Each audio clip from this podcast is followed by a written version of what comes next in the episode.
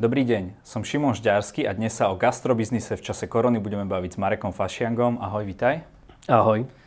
Marek, koľko vlastne ty máš podnikov? Aktuálne mám 9 podnikov. V na Slovensku a jeden v Rakúsku. Aká je situácia v týchto podnikoch momentálne dnes, keď sa tu bavíme? Tak aktuálne situácia je taká, máme 20. október, či koľkatý, ani neviem, 29. dokonca. A aktuálne máme všetky prevádzky vlastne zatvorené z dôvodu zákazu vychádzania, čiže prevádzky teoreticky by mohli byť otvorené, akurát zákazníci tam nemôžu chodiť. Aspoň vydávate, ja neviem, cez okienka alebo niečo takéto, čo robia niektorí? Nevydávame ani cez okienka, pretože my primárne nie sme reštaurácie, keď vo väčšine našich prevádzok máme aj teda nejakú, nejakú teplú stravu, ale nie je to náš core business, takže sme túto formu nejakého výdajú teplých jedál, respektíve jedál nevyužili a nevydávame takto jedla a ten biznis cez okienka s tou kávou, keď máš nulový pohyb ľudí okolo tvojich prevádzok, tak nedáva zmysel. Vy ste museli aj niekoho prepustiť v rámci tejto koronakrízy? Museli, samozrejme. V podstate akože rozlišujem, by som to tak rozlišoval vlastne tá, aj tá prvá vlna, aj tá druhá vlna. Tá prvá vlna, tam sa museli prepustiť zamestnanci a potom cez leto sa trošičku sme sa nadýchli, aspoň teda na niektorých prevádzkach. A teraz v tejto druhej vlne opäť sme museli či už skrátiť pracovné úväzky, alebo aj niektorých zamestnancov prepustiť. A museli ste ich prepustiť preto, lebo tá pomoc zo štátu nebola nejaká výdatná? V tej prvej vlne bavíme sa. V tej prvej vlne tam to bolo a tam by som videl aj taký prienik, že je to úplne rovnaké ako s touto druhou vlnou tam sa aj tí ľudia, tí zamestnanci vlastne prepušťali kvôli, kvôli v podstate neistote. Nikto nevedel, ani vtedy a žiaľ, ani teraz, že v podstate na čo sa má pripraviť, a aká bude situácia o deň, o dva, o týždeň a pri tých zamestnancoch, pri tých počtoch zamestnancoch, zamestnancov môže byť niektoré zlé rozhodnutie likvidačné pre spoločnosť, keď hovorím ako vo všeobecnosti. Takže skôr by som povedal, že kvôli, kvôli tomu, že sme nevedeli, čo príde, tak sme tých zamestnancov ako keby aj preventívne nejakým spôsobom museli prepustiť, aby sme, aby sme vždy sme rátali radšej s tou najhoršou alternatívou, že dajme tomu daná situácia bude trvať 2, 3, 4 mesiace, nedostaneme žiadnu podporu a preto sa tí zamestnanci museli preventívne prepustiť. Máš informáciu o tom, čo teraz títo ľudia robia, alebo napríklad čakajú, že sa tá situácia zlepší a vy ste ready ich prijať naspäť? Našťastie sme v podstate množstvo tých zamestnancov, ktorých sme museli vtedy prepustiť, mohli zobrať potom naspäť e, po, po ukludení a unormálnení vlastne situácie. A, a hlavne sme v podstate neprijali naspäť už iba v e, dočasné pracovné pomery, čiže nejakých e, brigadníkov alebo dohodárov. Takže sme si akurát vyselektovali naozaj iba to, to, ten najnutnejší počet zamestnancov, s ktorými, bez ktorých by sme nemohli vlastne tie prevádzky otvoriť takže drvivá väčšina sa k nám našťastie vrátila. Ale teraz je teda druhá vlna, opäť ste museli prepušťať? Počas tejto druhej vlny ešte stále v podstate zatiaľ sme, sme nemuseli prepušťať tých zamestnancov, ale možno k tomu budeme opäť donútení, pretože zase je ten stav taký, že v podstate od 15. oktobra, kedy nám opäť zakázali v podstate ako keby naplno využívať tie prevádzky, ktoré máme, sú tam obrovské obmedzenia a, takže opäť asi budeme nútení k tomu tých zamestnancov prepustiť. A znova sa opakujem, že najväčší problém zase v tejto druhej vlne je to, že nevieme absolútne sa pripraviť na to, či toto bude trvať deň, dva, mesiac, týždeň. Takže, takže tak, takže v, snažíme sa prispôsobovať aktuálnym informáciám a podľa toho sa riadiť. Čo pre vás vláda reálne spravila za, za celý tento čas? Koľko peňazí si dostal na týchto 9 podnikov? Zatiaľ vlastne v podstate v tej prvej vlne, čo bol eh, veľmi podstatný krok a myslím si, že tento, bez tohto kroku by skrachovalo fakt, že reálne možno 90% podnikov na Slovensku. A bola tá dohoda medzi vládou, prenajímateľmi a nájomcami na príspevok na nájomné. A musím zaklopať, že takmer so všetkými e, prenajímateľmi sme sa dohodli. Lebo podstate... práve tú žiadosť musel dať ten e, prenajímateľ. Prenajímateľ, áno. Našťastie mnoho, takmer všetci za, e, prenajímateľe nám vyšli v ústretí vo forme až 50-percentného v podstate zľavnenia, čo znamená, že základný nájom sme nemuseli v podstate za toto obdobie platiť. Neznamená to, že sme boli v podstate bez fixných nákladov, pretože okrem základného nájmu sa hlavne v, v obchodných centrách, kde, mám, kde máme väčšinu prevádzok, sa platia takisto aj spoločné prevádzkové náklady, ktoré tvoria niekde až 10 až 15 eur na meter štvorcový tie prevádzky. Tieto poplatky zostali zachované, čiže za dva mesiace zavreté prevádzky to boli v podstate ako keby náklady v tisícoch eur, ktoré sme museli len tak v podstate vynaložiť za zatvorenú prevádzku. Ale tá najväčšia časť toho základného nájmu nám bola odpustená a to je naozaj veľmi, veľmi, to bolo veľmi podstatné, aby som povedal, že naozaj to vďaka tomu sme mohli v podstate ten biznis nejakým spôsobom udržať ďalej. To priznám sa, že počujem prvýkrát, že niekto hovorí, že naozaj vďaka vládnej pomoci udržal biznis. Ako to bolo so zamestnancami? Dostali ste na nich um, nejaké zdroje? Dostali sme v podstate tam, tam fungoval ten, ten princíp toho, toho Kurzarbeitu, čo takisto považujem za, za riešenie, ktoré pomohlo. Hej nechcem nejakým spôsobom takto. S mnohými opatreniami vlády samozrejme nesúhlasím, ale v tejto situácii zase nemám rád ani také tie úplne kritické názory, že, že sa tu nič neprijalo, pretože porovnávam tú situáciu, respektíve tie, tú činnosť tej vlády alebo tých opatrení aj so zahraničím a zase tak nejako radikálne sa naše opatrenia nelíšia od tých európskych predsa, myslím si, že jedna krajina čerpá inšpiráciu od druhej. A to, že tie opatrenia prichádzajú neskoro, to, že aj tá, tie informácie prichádzajú neskoro aj to samotné plnenie prichádza neskoro, to je fakt. Hej. A, takže to je, to je jedno veľké negatívum, ale zase tie opatrenia e, naozaj pomohli zachrániť ten, ten biznis a nie iba mne. Myslím si, že mnohým, mnohým ďalším, ktorí podnikajú v rovnakom sektore. Spomínal si zahraničie, ty máš jednu prevádzku, myslím, že La Cremu vo Viedni. Vo Viedni. Ako sa vláda postavila k podnikom tam? To je presne to, že keď strašne veľa Slovákov radi poukazujú na západ, že tam je všetko lepšie, aj, aj tá voda je tam, tam chutí inač. Bolo to tam presne takisto a je to tam v tom Rakúsku presne takisto. A priznám sa, že nie som úplne 100% odborník na všetky, všetky veci a, a možnosti čerpania tých pom- pomocí, a, ktoré sú v Rakúsku, ale myslím si, že na 95% mám prehľad o tom, čo tam môžeme čerpať. No keď si zoberiem, že ako tí podnikatelia si najímali účtovníkov, aby zistili, či vôbec majú, tak to sa ti ani nečudujem.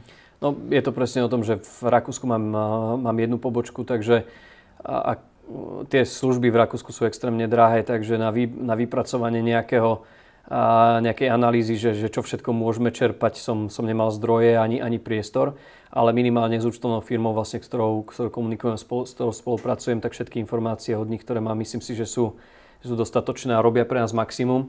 Ale chcel som povedať to, že aj tie opatrenia tam vo svojej podstate všedomodrom sú rovnaké ako na Slovensku. Či už to bola forma vlastne Kurzarbeitu, či už to bola v podstate dohoda s prenajímateľmi a s nájomcami, a, nejaké extrémne, extrémne nezmeny alebo extrémne nejaké bonusy zo strany štátu tam zatiaľ nejakým spôsobom nepo, nepociťujem. Takisto tam sa teraz začína hovoriť, respektíve sa začalo už v lete hovoriť o kompenzácii a straty nejakého zisku, respektíve tržieb ale ešte tiež stále to tam není úplne doriešené, že v akej forme bude, bude ten štát alebo vláda kompenzovať tie firmy, ktorým poklesli, dajme tomu, o 100% a nejakým spôsobom tržby oproti minulému roku.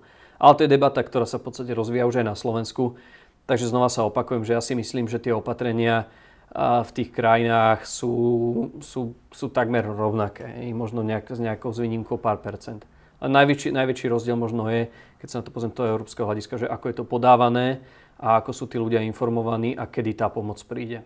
Ale musím povedať, že pri prvej vlne ešte musím dodať, že takisto z prvej vlny, keď sme v podstate tiež tam zavreli okolo nejakého 15. marca, a tak takisto prvé peniaze, príspevky na zamestnancov, ktorým sme museli tam platiť plnú mzdu a tiež vlastne vďaka tomu Kurzarbeitu 80% nákladov vlastne bolo preplatených zo strany štátu, ale tiež tie prvé peniaze sme videli niekedy v polovičke júna, hej, z toho marca. Čiže ani v tom Rakúsku to, tie opatrenia nefungovali nejako výrazne lepšie ako u nás.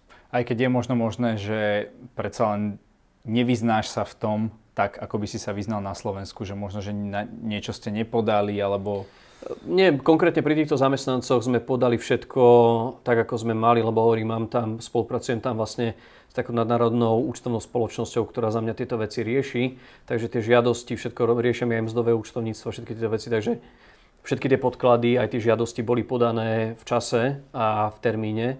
Ale hovorím, ale to sprocesovanie, ale zase ani sa nečudujem, pretože zrazu ten štátny aparát, keď je nejako nastavený po 10 ročia alebo po dlhé roky fungovať a zvládať nejakú kapacitu, a keď ten aparát sa, sa zahltí dvojnásobnou kapacitou žiadosti alebo nejakej korešpondencie alebo, alebo nejakej administratívy, tak myslím si, že na toto nie je pripravený žiadny štát. Hej. Vy ste ale aj napriek tomu otvorili e, klik v Eurovej v lete. Čo vás to napadlo medzi jednou a druhou vlnou? Bol to vôbec dobrý nápad? Uh, klik vlastne v Eurovej, ono to pri málo ktorý koncept je taký, že teraz si zmyslím a o mesiac otváram prevádzku. Je to dlhodobý, dlhodobý projekt a dajme tomu klik, na klik sme sa pripravovali rok. Hej.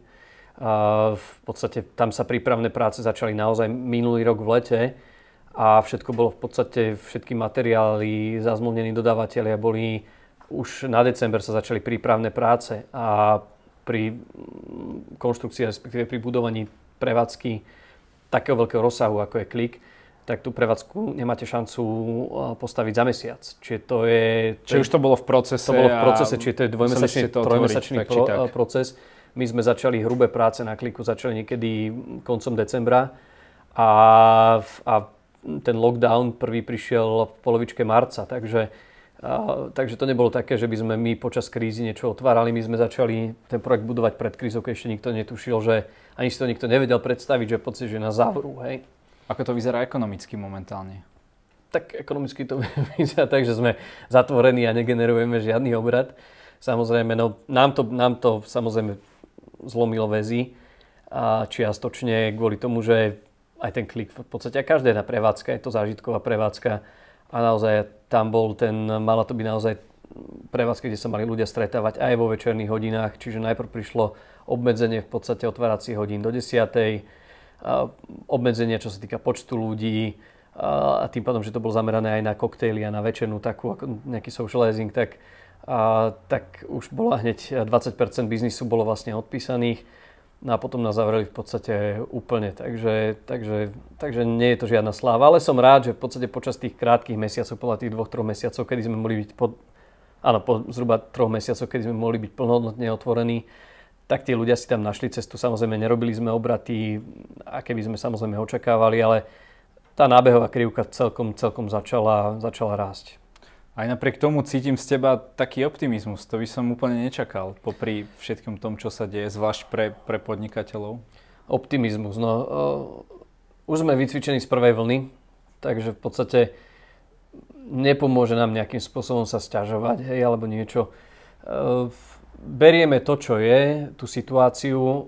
Uh, hovorím, našťastie sme mali nejakú vatu uh, finančnú, takže našťastie majú všetk, všetci zamestnanci naši eh, vyplatené mzdy, vyplatené odvody, nájmy za obdobie, kedy sme normálne fungovali, sú vyplatené a pevne verím, že podľa aspoň tých očakávaných, eh, podľa tých očakávaných opatrení, ktoré, o ktorých sa hovorí, tak ak budú tieto opatrenia prijaté a nebude táto kríza trvať ďalších 4 alebo 5 mesiacov, čo pevne verím, že nebude, tak by sme to mali nejakým spôsobom ustať. Ešte sa možno vrátim k tým odvodom, aby som iba zdôraznil, že ešte raz, že všetky odvody máme zaplatené, pretože s jedným nemenovaným bulvárnym denníkom asi pravdepodobne možno sa budeme aj trošičku naťahovať možno po súdoch, keďže títo žurnalisti si normálne pomýlili dve firmy a mal som krásnu titulku, že moja firma dlží na odvodoch obrovské peniaze akurát s, s, tým, s, tým, s tým problémom pre nich, že si pomýlili firmy a vytiahli údaje z firmy, v ktorej absolútne nefigurujem. Takže, takže tak iba som to chcel zdôrazniť. To súvisí s tým, že ty si mediálne známa osoba, herectvu sa venuješ od detstva. Mm. Začal si podnikať na vysokej škole. Prečo? Myslím to podnikanie. Ja som študoval právo a bola taká možnosť v podstate úplne nevinná. Jeden z môj parťák, kamarát vlastne uh, už vtedy podnikal v gastronomii. Ja som mal možnosť cez nejaké kontakty vybaviť jeden priestor v nemenovanom centre so stavebninami, úplne nevinný malý bufet. Tam nejakým spôsobom začala naša spolupráca a potom prišla možnosť otvoriť vlastne ďalšiu prevádzku. Mal som tedy asi 20 rokov alebo 21 a jak sme otvorili vlastne tú ďalšiu prevádzku, tak sa nám začalo zistil celkom si, dariť. Že, zistil si, že to vynáša? Áno, to bola vtedy taká celkom doba, že naozaj, že sme za dobrých, dobrých podmienok sa nám podarilo zobrať jednu prevádzku v Bratislavskom obchodnom centre a sme spravili z jednej neprofitujúcej prevádzky a rôznymi úpravami a zmenou vlastne dizajnu jednu profitujúcu prevádzku. Začalo sa nám dariť a začali sme investovať v podstate tie peniaze, čo sme zarobili tam, tak do, do ďalších prevádzok a postupne sa nejakým spôsobom to nejak nabalovalo, nabalovalo a keď som v podstate končil školu, tak už som mal 4 relatívne dobre fungujúce prevádzky a bola teda tá na zváženie tá cesta, že či idem tou cestou právnickou alebo tou, toho podnikania a to som už aj viackrát hovoril, že som rád, že som sa rozhodol pre to podnikanie aj z toho titulu, že pre podnikanie som sa rozhodol hlavne preto, že som robil dubbing. A som vedel, že keby som sa vydal cestou nejaké advokácie, dajme tomu, tak by som na ten dubbing, na to herectvo nemal už absolútne čas. A, a vďaka tomuto rozhodnutiu som aj v podstate teraz sa dostal k tomu televíznemu herectvu pred pár rokmi, za čo som veľmi rád, lebo naozaj ma to baví a, a aby som povedal, že som sa v tom tak našiel. Teda vďaka tomu rozhodnutiu venovať sa podnikaniu a mať teda viac času. Hej, som sa stal vlastne hercom. Aha, to je zaujímavý, zaujímavý prímer.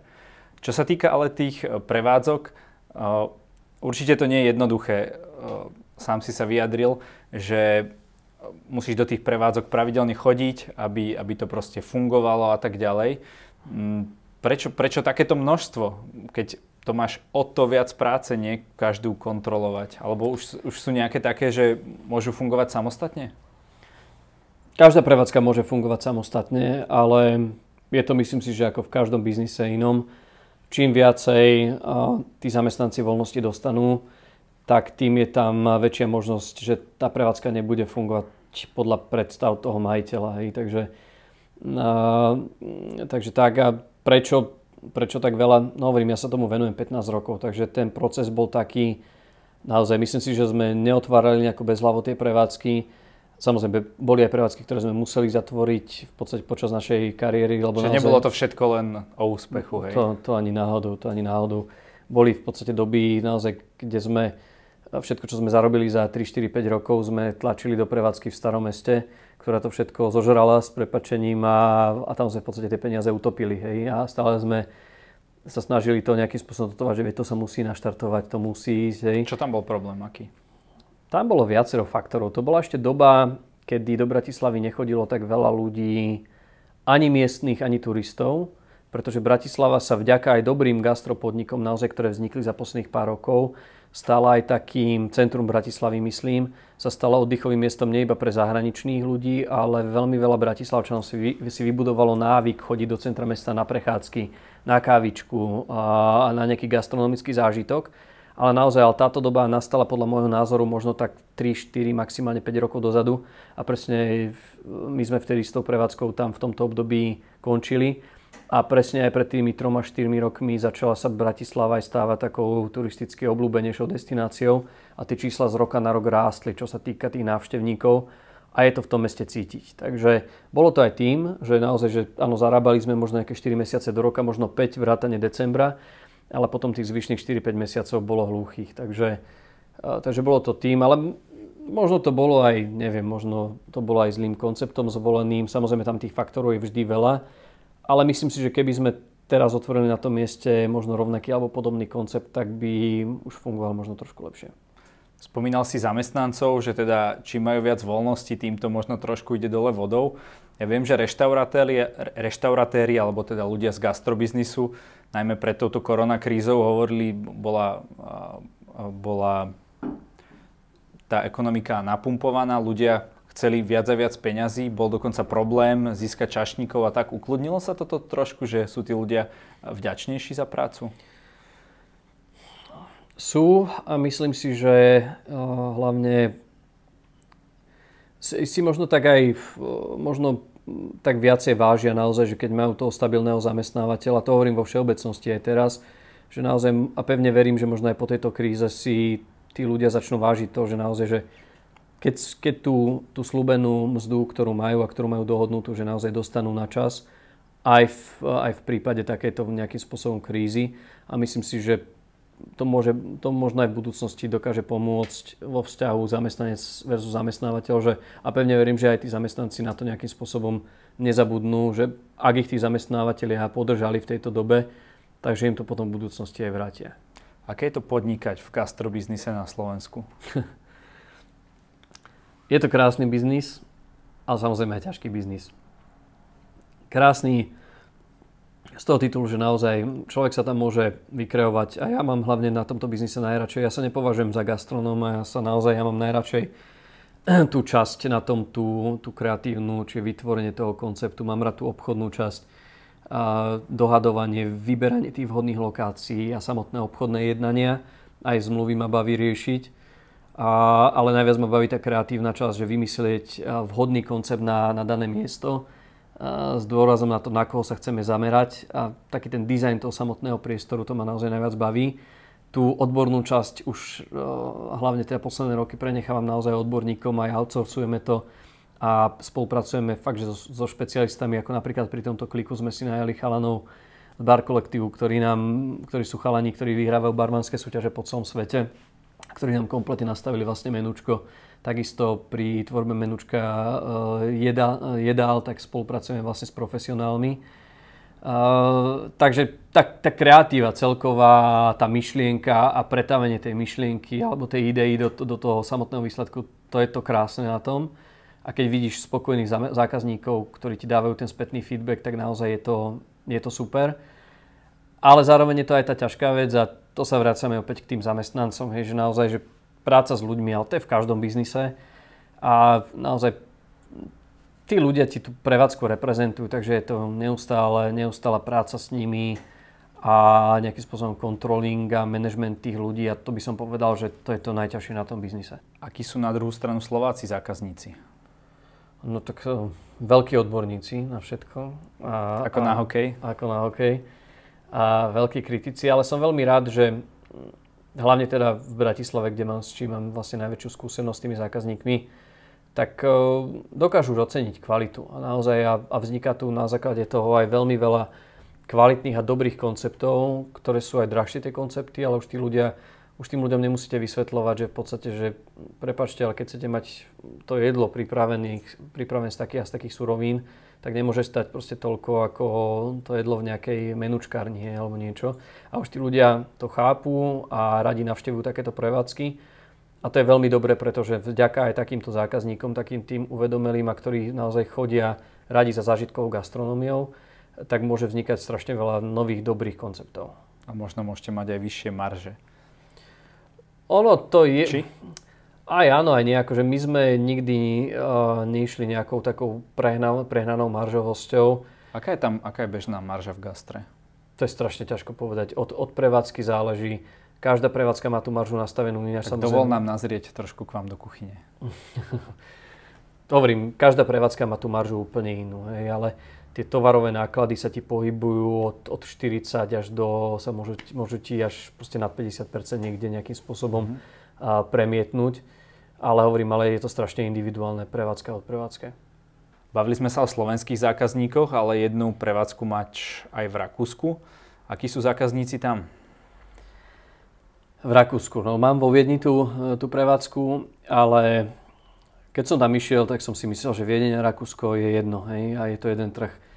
Ale Viedeň uh, je tak obrovská a máš tam toľko štvrtí, rôznych a každá tá štvrť, každú tú štvrť by som pri, prirovnal možno k inému slovenskému mestu. A strašne som zistil, že strašne záleží, v ktorej štvrti máš, máš to podnikanie a je úplne iné a úplne inú skladbu zákazníkov máš v centre Viedne, akú mám ja v 22.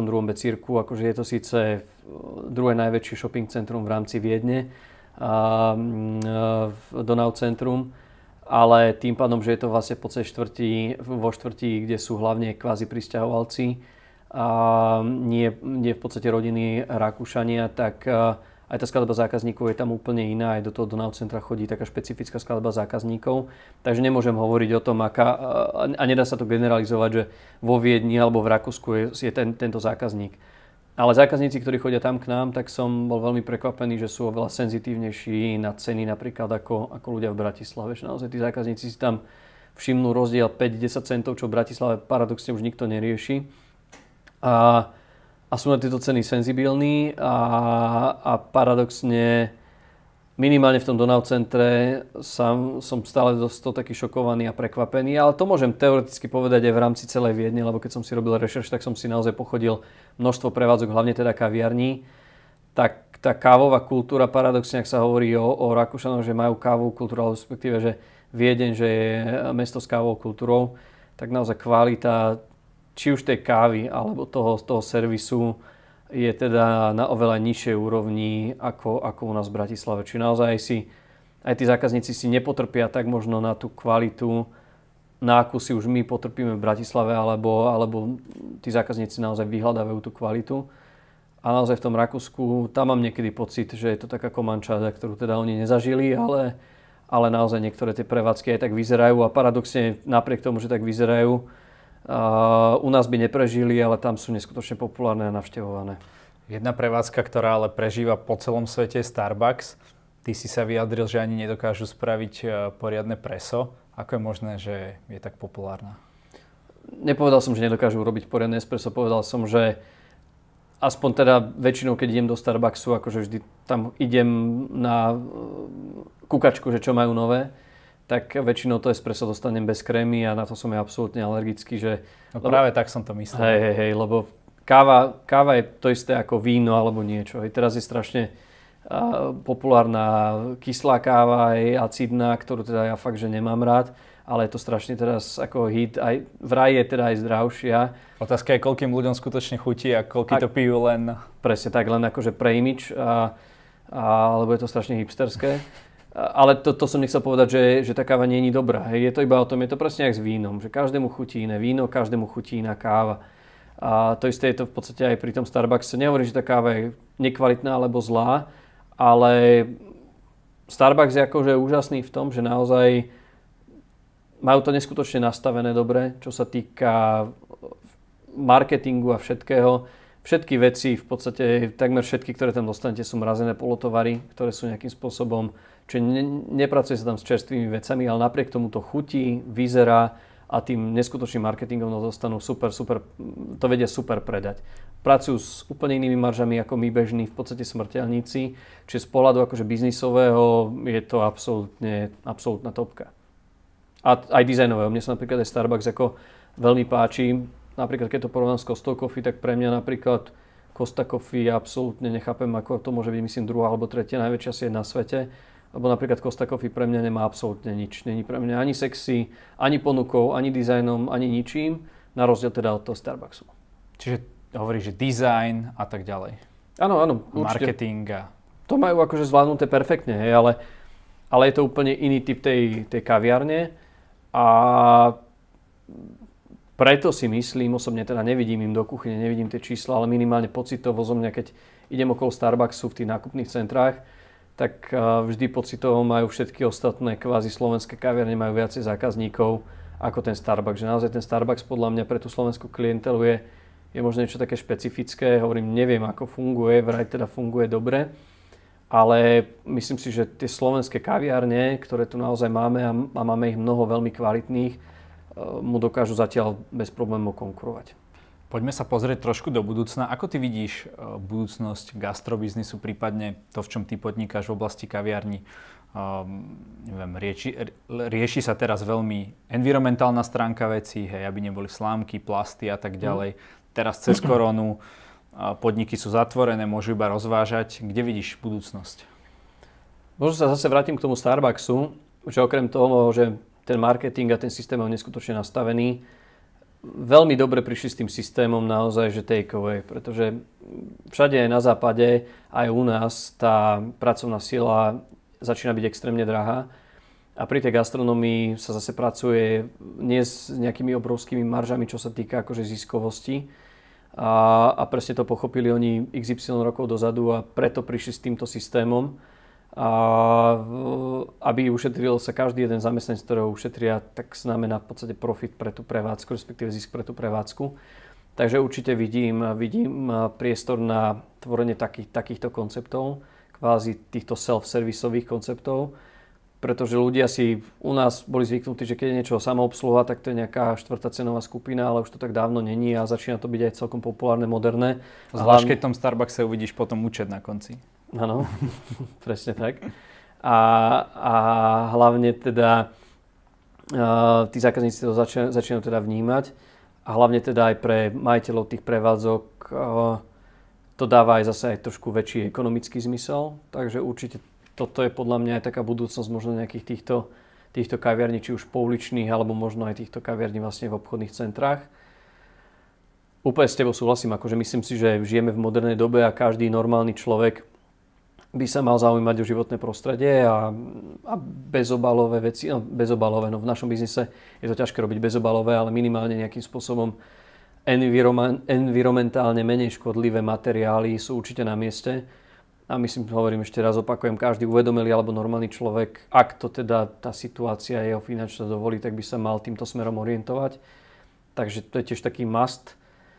A ťažko povedať, no, ako nám ukázala posledná doba, tak tie donášky, hej, donášky sa teraz naštartovali neskutočným spôsobom, ale napriek tomu si myslím, že ľudia sa proste, a pevne verím, že sa aj budú chcieť v budúcnosti normálne stretávať a, a zažívať tie chvíle nejakým spôsobom s priateľmi alebo aj pracovné veci, nejakej peknej útulnej prevádzke a toto si myslím si, že donáška alebo nejaký internetový predaj nikdy nejakým spôsobom nenahradí.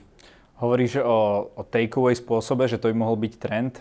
V Taliansku je to úplne bežné, že pokiaľ si kávu vypiješ, si dáš to go, tak máš úplne inú cenu, ako keď tam sedíš. Prečo toto nie je nikde na Slovensku? No, tu zase sa možno vraciame k téme zamestnanci, pretože to sa ťažko kontrolovateľné že vôbec ako to nastaviť a aby sa nedialo to, že Uh, Myslíš, sa... že Taliani sú poctivejší, hej? To by som nepovedal, ale, ale, ale možno to tak nejakým spôsobom neriešia. Aby sa potom nestalo z uh, kaviarne iba to go kaviareň, lebo každá káva bude to go. A plná terasa. Hej, a plná terasa. A, tak to nebol. A ešte ten takeaway systém, teda minimálne keď hovorím teda o mojich prevádzkach, tak naše prevádzky nie sú zamerané na to takeaway. Čiže naozaj naše prevádzky sa snažíme robiť tak, aby boli zážitkové, aby ste naozaj tí ľudia, či už na biznis alebo, alebo na, nejaké, na nejaké vychutnanie voľného času, aby si tam sadli a, a v kľude si tú kávu vypili na mieste. Čiže ani sme to nejakým spôsobom túto zmenu ceny nikdy nejako neriešili. Marek, ja som sa ťa dnes pýtal veľa vecí, ale ako každý v diskusnom klube máš na záver možnosť našim divákom odkázať čokoľvek, čo uznáš za vhodné. tu je kamera. Tak v tejto dobe, no čo, čo by som vám odkázal?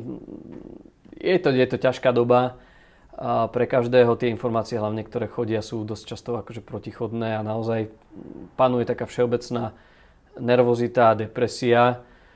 Ale ja pevne verím, že, že, to, že to čo skoro skončí a treba sa pozerať dopredu a treba sa, treba sa tešiť na to, že, že zase budeme, pevne verím, že v, vo veľmi krátkej dobe žiť aspoň, aspoň čiastočne normálnym životom. Takže vydržte, Vydržte a bojujte a všetko dobre prajem.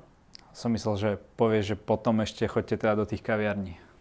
Navštevujte, ale myslím si, že to bude, to bude automatika. Myslím si, že tí ľudia sa vrátia do svojich obľúbených podnikov. Pevne, pevne v to verím, pretože tie podniky to naozaj, my všetci to budeme potrebovať. Ale to je vo všetkom. To je, či už je to v kultúre, či už je to v akomkoľvek biznise naozaj. Mm-hmm. Či ti to nepripadalo dôležité zdôrazniť, lebo všetko sa vlastne znova naštartuje. Tak, ja pevne verím, že sa všetko znova naštartuje a pevne verím, že to príde čo najskôr. Ďakujem za rozhovor. Ďakujem aj ja. Toto bol Started Up diskusný klub so Šimonom Žďarským.